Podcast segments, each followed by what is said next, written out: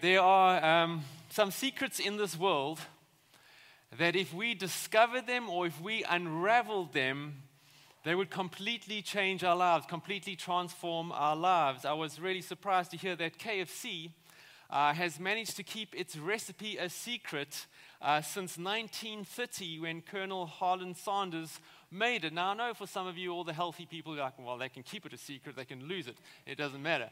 Um, but I thought it was just absolutely fascinating in a world where information uh, is on our fingertips 24 7 that they've still managed to keep this a mystery. Now, some of you, Grant, are saying, well, that's not really going to change my life. How about this one? One of the other great secrets to discover uh, that will completely change your life because it will make you rich, uh, is if you can decipher the Beale ciphers or the Beale pages. We'll put it up on screen for you. Uh, people are divided as to whether this is true or as to whether this is a hoax, but this is what they are. They're a set of three cipher texts or three pages. Uh, one of which allegedly states that states the location of a buried treasure of gold, silver, and jewels listen to this, estimated to be worth over 43 million US dollars as of January 2018. So, comprising these three ciphertexts or these three pages, the first is unsolved. Uh, that describes where the location is. Uh, the second one has been solved, and that is the content of the treasure. That's why we know it's worth 43 million US dollars. And the third one is, is, still remains unsolved as well, and that lists the names of the treasure's owners and their next of kin. And uh, here's the deal they say that if you can decipher the two remaining pages, you will be rewarded with 12 million US dollars in gold. Now, I would say that's pretty much of, of, a game changer, right? That would change our lives. I mean, you, you could go, uh, you know, buy the house or the houses that you've always wanted. You could buy the car or the cars you've always wanted. You go on that, that dream holiday that you've always wanted. You could do whatever you want. The problem is, though, the problem we would all run into is that we would still be stuck with ourselves. Meaning, all of the internal problems that we have that lead to these external problems that we have would still plague us. And I'm guessing we would find ourselves in similar, if not the same, with the same issues that we had before the 12 million you see, the ultimate secret, the ultimate secret that we need to discover is how do we overcome ourselves? How do we overcome ourselves? How do we overcome our sin? Especially the sin that keeps tripping us up time and time again. How do we overcome our insecurities that, that kind of hold or inhibit our lives, that, that stop us from living the way we want to live? How do we become better fathers? How do we become better husbands, better employers? How do we, how do we become better witnesses of Jesus in the workplace? How do I grow spiritually? Just kind of feel like I'm stuck in this same place. How do I overcome my anger? How do I overcome my impatience? How do I overcome my pride and all of these other character shortfalls? You see, if we can discover the secret to overcoming those things, those would be some serious game changers. And there are, there are two opposite groups who think they've discovered the secret to living the Christian life. The first one, oddly enough, is called quietism. Uh, this is very much a, a mystical approach to, Christian, to the Christian life. Some say it has its root uh, in Eastern religions like Buddhism or, or Hinduism. Uh, and, and, like the name suggests, it's, it's a very quiet, a very passive way of relating to God. Um, as believers, we, you know, they say we don't play an active role in our spiritual growth at all. You might have heard, or you, you might have even said the, the statement, let go and let God. Uh, and, and I believe we say that from a very well intentioned heart. You know, we, we so desire for God to have His way in our lives or in a particular situation. We just don't want to get in the way. We don't want to sabotage it at all. But this view goes as far as to say that any form of participation from our side is a hindrance. Even when it comes to obeying clear imperatives or clear commands in the Bible, like, like go and make disciples of all nations, they say, no, no, no. Unless Jesus does something in me, I will not take a step of obedience, even if it's clearly mandated in God's word. So, this passivity uh, can cause Christians to even disobey God's word. They believe that you can become so submerged in God, so totally surrendered to God, that you can actually achieve a sinless, perfect life in this day and age. Again, to which the Bible says we can't because it clearly says that we'll only be perfected on the day of Christ when Christ returns. The problem with this view is that when you sin, who is to blame? Because the logic of this movement is if I am totally surrendered to God and then I sin, well, well whose fault can it be? I, you know, I, I'm surrendered to, to God. He should have given me the power not to give in to the temptation. So we can either continue to sin because we're just waiting for God to give us the power not to, or to stop sinning, or we can become despondent and disillusioned. Maybe that God doesn't have the power to help us overcome our life issues. The other extreme view is what we call pietism. And these guys are all about self effort. Now, they do emphasize some good things like Bible study and prayer and holiness uh, and other spiritual disciplines.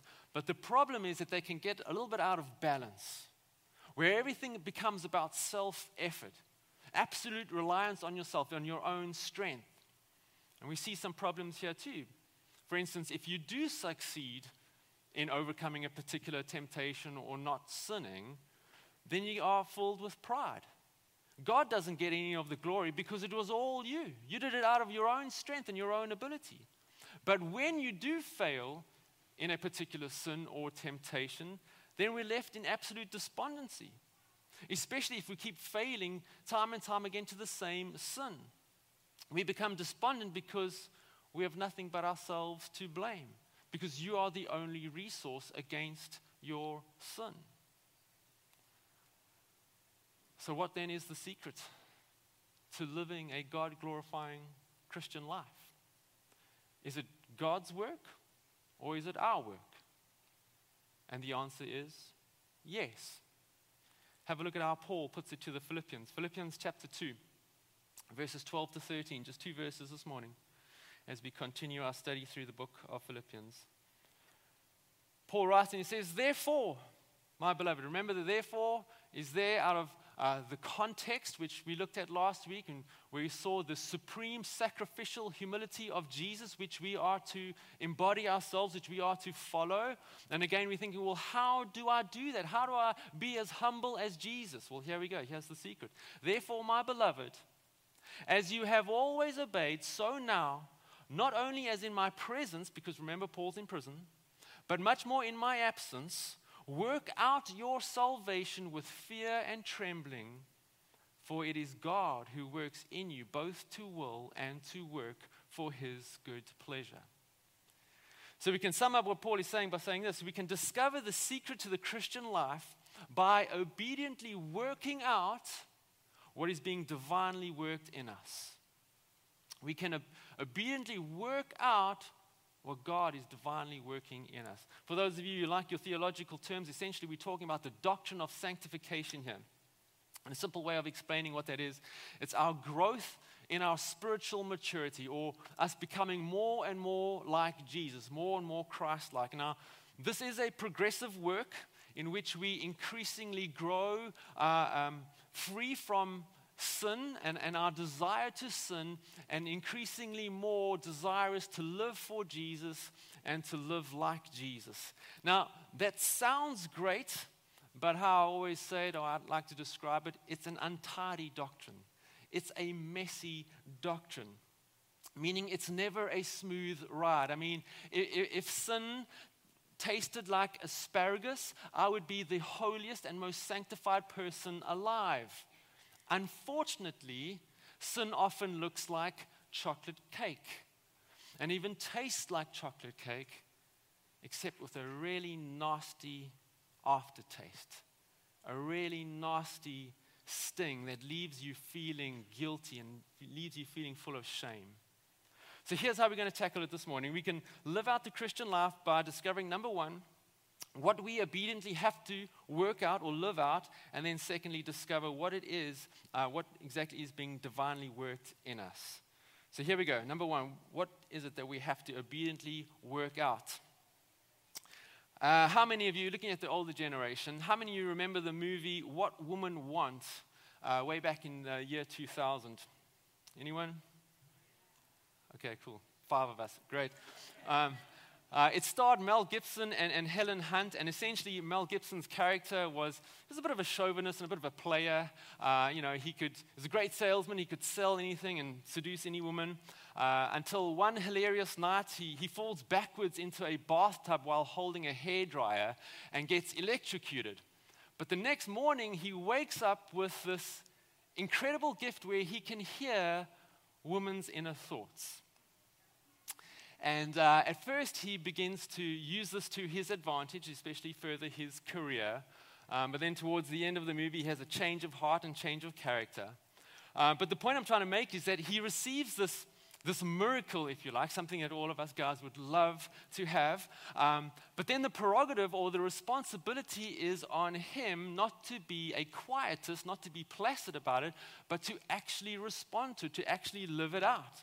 So he discovers the secret to what women want, and then he begins to apply it to his life. It begins to affect the way, uh, the way he lives his life. And so, in a similar way, Paul, Paul here says that we also have received an incredible gift. We received a, a miraculous gift that we too must live out. Look at verse 12 again. He says, Therefore, my beloved, as you have always obeyed, so now, not only as in my presence, but much more in my absence, here we go, work out your own salvation with fear and trembling. Or the NIV says, continue to work out your salvation. So, this gift, this miracle that we have, that we are to work out, is our salvation. so, what exactly does that mean?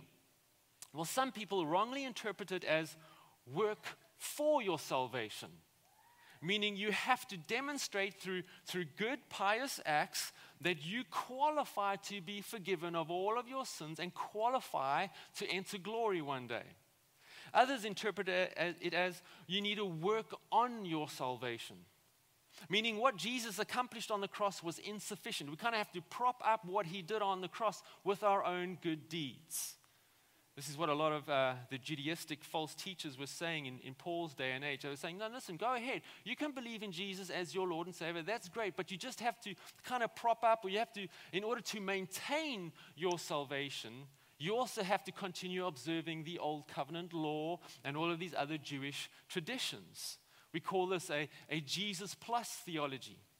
Jesus, what he did and who he is, Jesus plus your own meritorious works will result in salvation.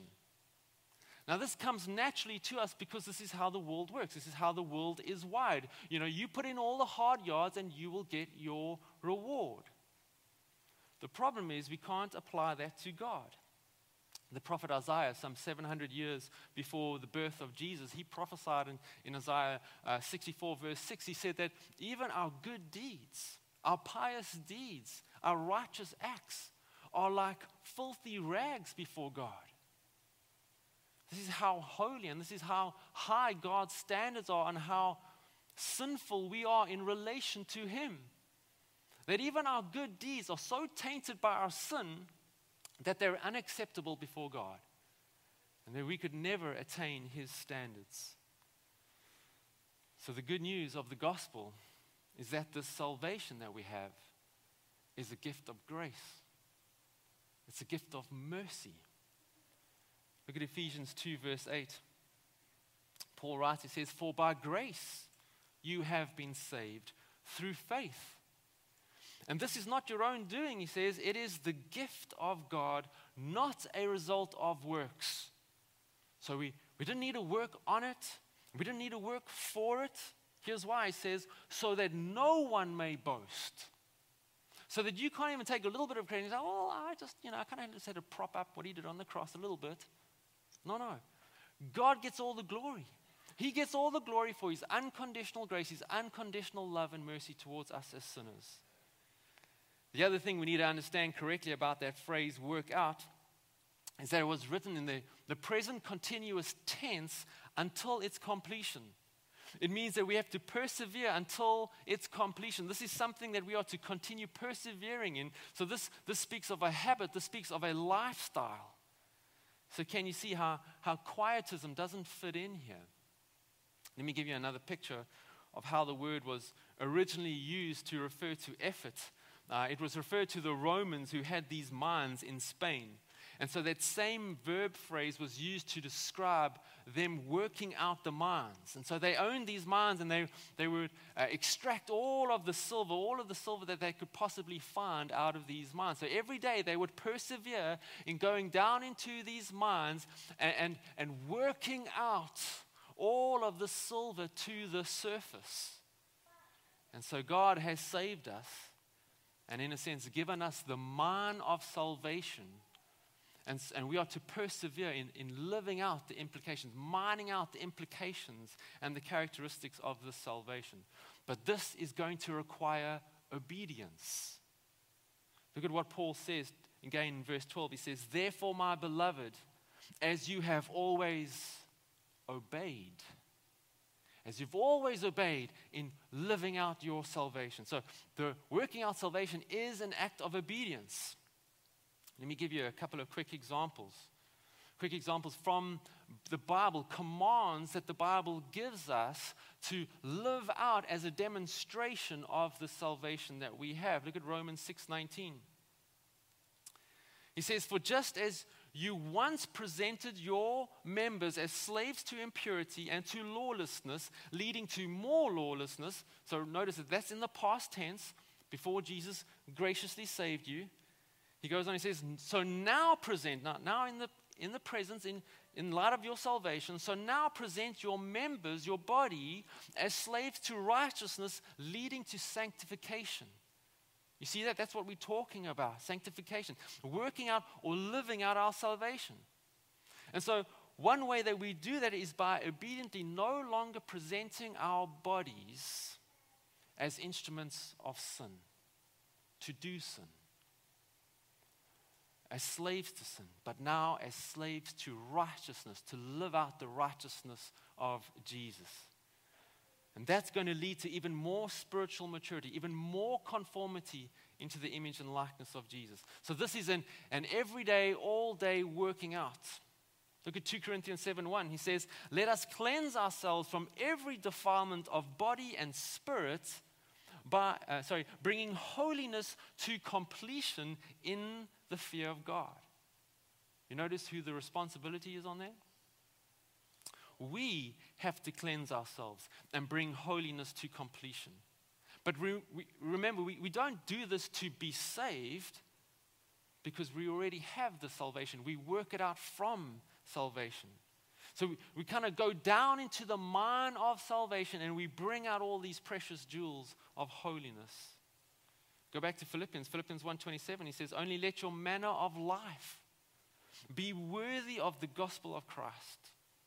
Your manner of life, your conduct in life, uh, your way of life. He says it must demonstrate who Jesus is. It must demonstrate what Jesus has done for us.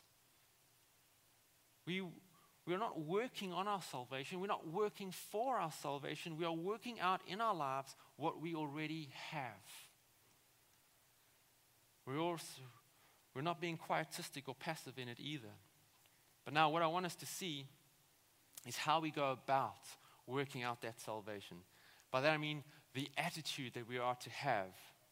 The right heart attitude will protect us from extreme piety where we don't fall into pride when we overcome sin, or we don't fall into absolute disappointment and despondency when we fail in our sin. Paul says that we are to work out our salvation with fear and trembling. And he tells us uh, why in the next verse, which is the flip side of the same coin. But at the moment, we can just say it like this we, we are to have fear and trembling because God has worked salvation in us. Or we can just simply say, because we belong to God. So, therefore, out of reverence and awe for God, it's another way of translating it, out of reverence and awe for God, we are to vigorously fight for our sanctification. Because God has so graciously saved us, we humbly fight off sin and we fight to put on Jesus. Chris Vogel explains it like this He says, How often do we hear of the need to fear God? And then he says this, and I think he's so right. He says, Christian culture today portrays a God who is too much our friend to ever give us reason enough to tremble, but that is to our own detriment.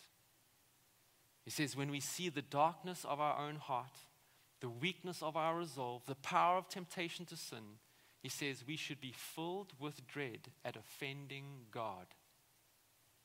He says there should be a fear, not of what he might do to us, because remember, Jesus took our punishment on the cross, but he says, but of the hurt that we might do to him. You ever think about it that way? William Barclay says it like this He says, It is not the fear and trembling which drives us to hide from God, but rather the fear and trembling which drives us to seek God.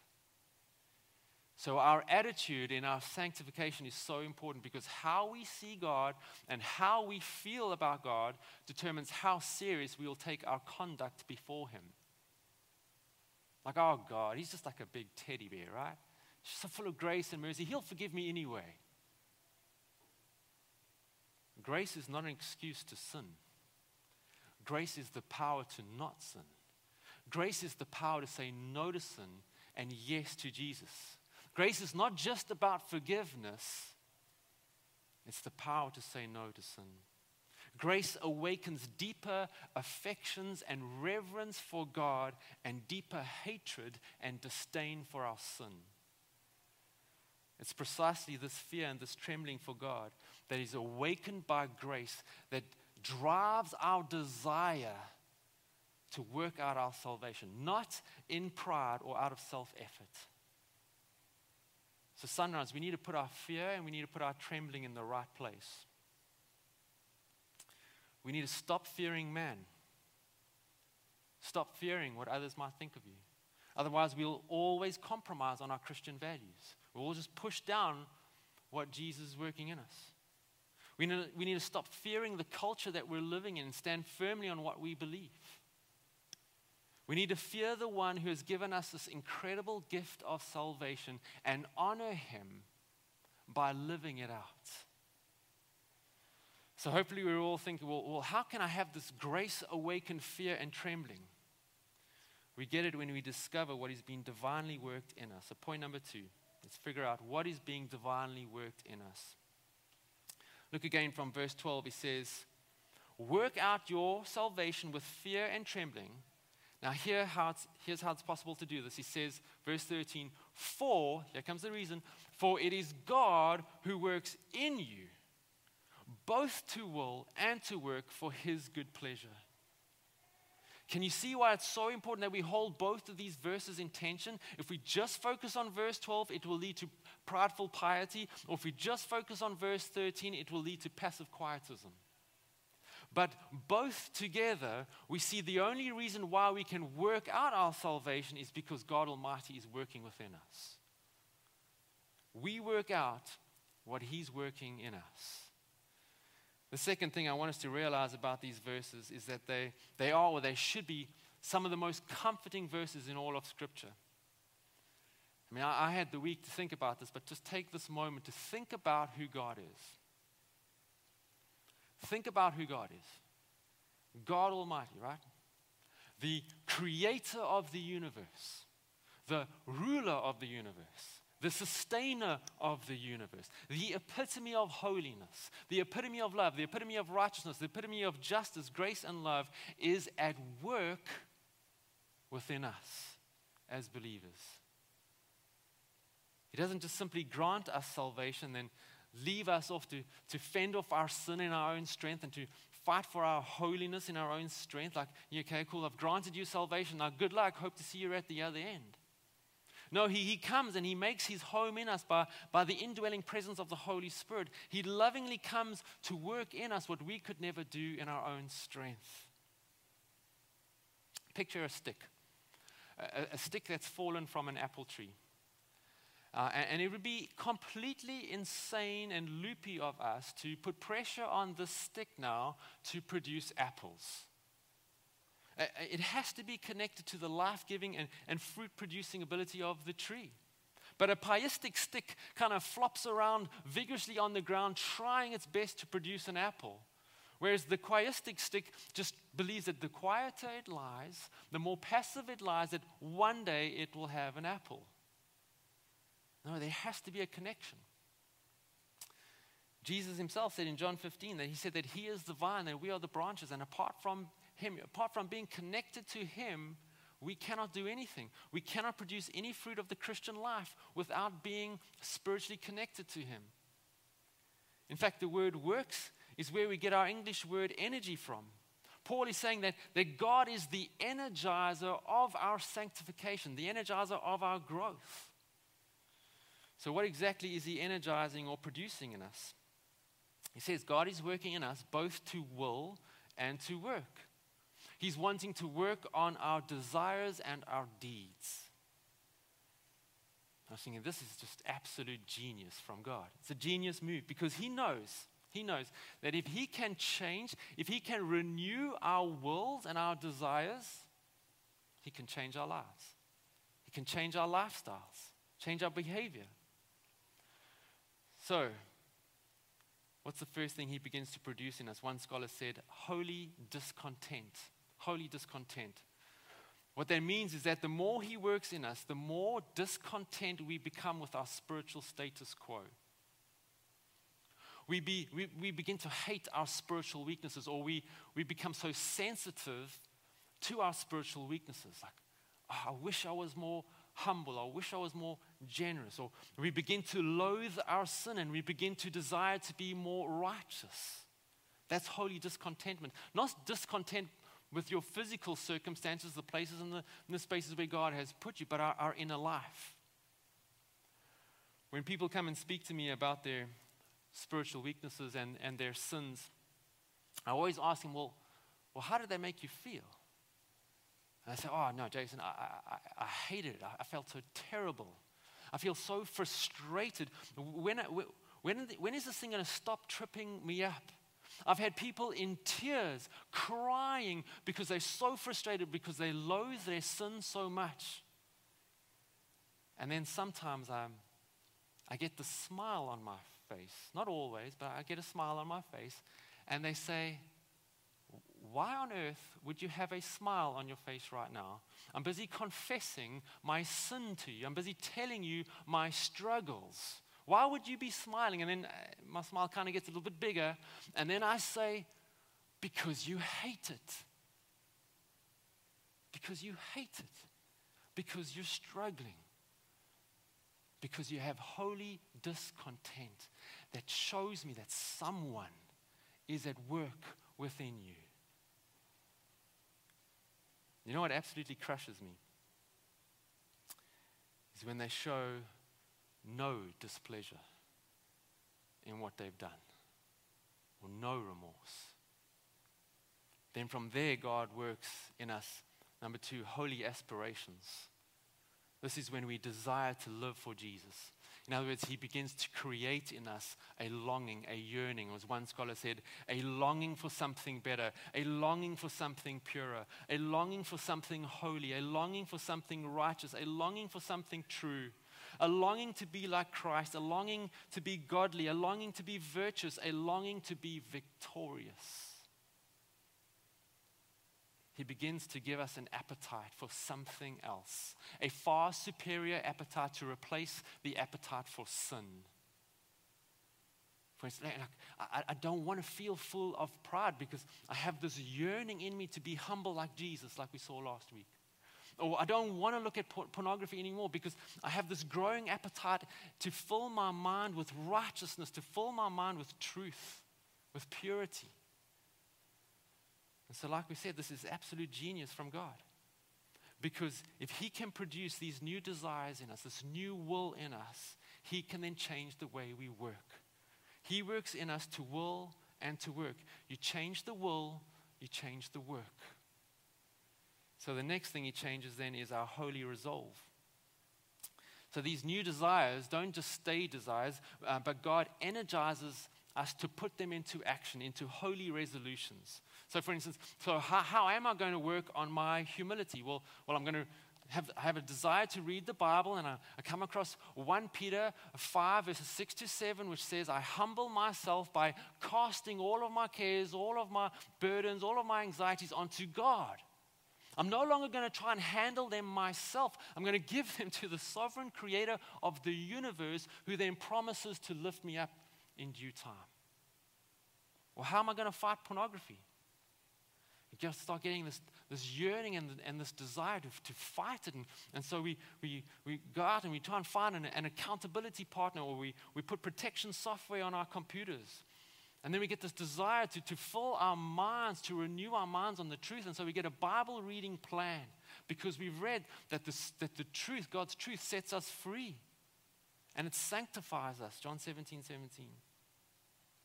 Now, this doesn't mean that everything will go swimmingly well, because remember in the beginning I said that this, the doctrine of sanctification is a, an untidy doctrine, it's a messy doctrine because sometimes our, our desire to sin overcomes our wills and we, and we work out our sin instead of working out the righteousness of Jesus. But if God is in us and God is working in us, we feel this holy conviction from Him. And it leads us to repent and then to begin working out what He's working in us again. Now, what do you think would be the reason for God doing this? Oh, well, for our benefit, of course. And so, yes, it is true, but it's not the first and foremost reason. Do you see it in verse 13? He says, God works in us to will and to work for His good pleasure. And this absolutely fascinates me because God is the most complete being. He's complete in all of his attributes. He's complete in all of his characteristics. He does not lack in any way. He's complete in his power. He doesn't need our help. He's complete in his love, uh, you know, meaning he's secure. He's complete in his holiness. He's complete in his happiness. So he doesn't need our bad dad jokes to, you know, kind of cheer him up, brighten up his day. He is all sufficient in all who he is. Yet the Bible tells us that we can do things that either bring him displeasure or pleasure. So that's a lot of pressure. That's a lot of pressure. How do you please an already all sufficiently pleased God of the universe? How do you please Him? Especially with sin lurking within us. Again, the gospel comes in. And it tells us to ensure that we please Him, He works within us what is most pleasing to Him. It's impossible for us guys, like the movie, it's impossible for us guys to know what women want, right? Absolutely impossible. And so, in the same way, God looks at, us and goes, Well, it's absolutely impossible for them to please me. So, here's what I'm going to do I'm going to work in them what is most pleasing to me. And what is that? It's Him, it's His life. It's His righteousness. It's His holiness. It's His love. It's His grace. It's His mercy. In short, we, He is busy conforming us into the image of His Son Jesus because Jesus is God. That's how and why we know He will be most pleased as we work out or display what He's doing in us. So let me finish off by speaking to two main groups of people here, or, or maybe listening to this or watching this a little bit later. Maybe you, you're here and you, you're kind of still on the fence with this whole Christianity thing. You're kind of still checking it out. But you recognize that even if you did crack those Beale cipher texts that we spoke about in the beginning, even if you did land up with that 12 million US dollars in, in gold, you realize that you'd still be stuck with you. That a lot of your internal problems would result in external problems. Maybe the 12 million would, would compound or even expose those inner problems, those inner, inner securities that we have. So, step number one for you is salvation. Step number one is salvation. Coming to faith in Jesus as your Lord and Savior. Believing in Him for who He is and what He did on the cross for you. Forgiving you of all of your sins so that you might receive the gift of salvation, receiving the gift of reconciliation to the Creator of the universe, who you now get to call Father. And then begins the untidy and, and at times painful process of working out what God, who's now in you, is working in you for His great pleasure and your ultimate good. You can just make it a very, very simple prayer right now where you are. Just make it a very simple prayer. Jesus, would you grant me or would you, would you just would you give me the faith to believe in you as my Lord and Savior? That you would forgive me of all of my sins. That you would then come and live in me and start working in me all the things that bring you pleasure and my greatest good. The second group of people are those who already have this incredible gift of salvation. And maybe you've been saying throughout the sermon, well, Jason, I, I, get it, but I, I've been trying to work out, I've been trying to live out my salvation, but I'm struggling. And maybe you're struggling for a number of reasons. Maybe you're, you're just struggling to overcome a particular sin. Or maybe you've just fallen into this apathetic state of, of mind where it's just so difficult to, to believe or, or live for God or to work out what He's working in you. And there could be many reasons why. But maybe it's because we've lost the whole fear and trembling part. We've lost the, the awe and the wonder and the reverence for God. And maybe, like we said earlier, maybe it's because we have more fear and trembling for what people might think about us. Well, if I say this, if I stop doing that, then, then what are they going to think? What are they going to say? And so we begin to suppress what God is working in us. And because of that, we're, we're compromising what God is doing in us. Or we have more fear for the culture because it's starting to say some nasty things about the Christian faith. Like, oh, your, your Bible says that about that. You, you believe that? That's hate speech. Which is so ironic because we believe in the God of love who is the epitome of love. So here's what we need to do just two things. Would you remind yourself of what Jesus went through and accomplished on the cross for you? that I was a sinner, cut off from God, without hope. And then Jesus graciously took all my sin upon himself on the cross, paid my penalty, took the full wrath of God in my place, so that I might be reconciled to, the, to my heavenly Father. And just meditate on the gospel Christian meditation is filling your mind, not emptying your mind, filling your mind with the truth, with the gospel. And allow the gospel to massage awe and wonder back into your heart and mind. Fear and trembling for this gracious God of ours. And then, number two, secondly, ask ourselves this What do I know He is working in me that I know I should be working out? What is it that I'm, in other words, suppressing, that I know He's convicting me of, that I know He's working in me, and I know that I should take a step of obedience and live it out? And we will know because He's in us. And we will know because He's given us His book. And He wants to fulfill this in us. Because the secret to the Christian life is obediently working out what is being divinely worked in us. And now we know that if we do that, it brings our Heavenly Father great, great pleasure and always results in our greatest good. Amen. Broken,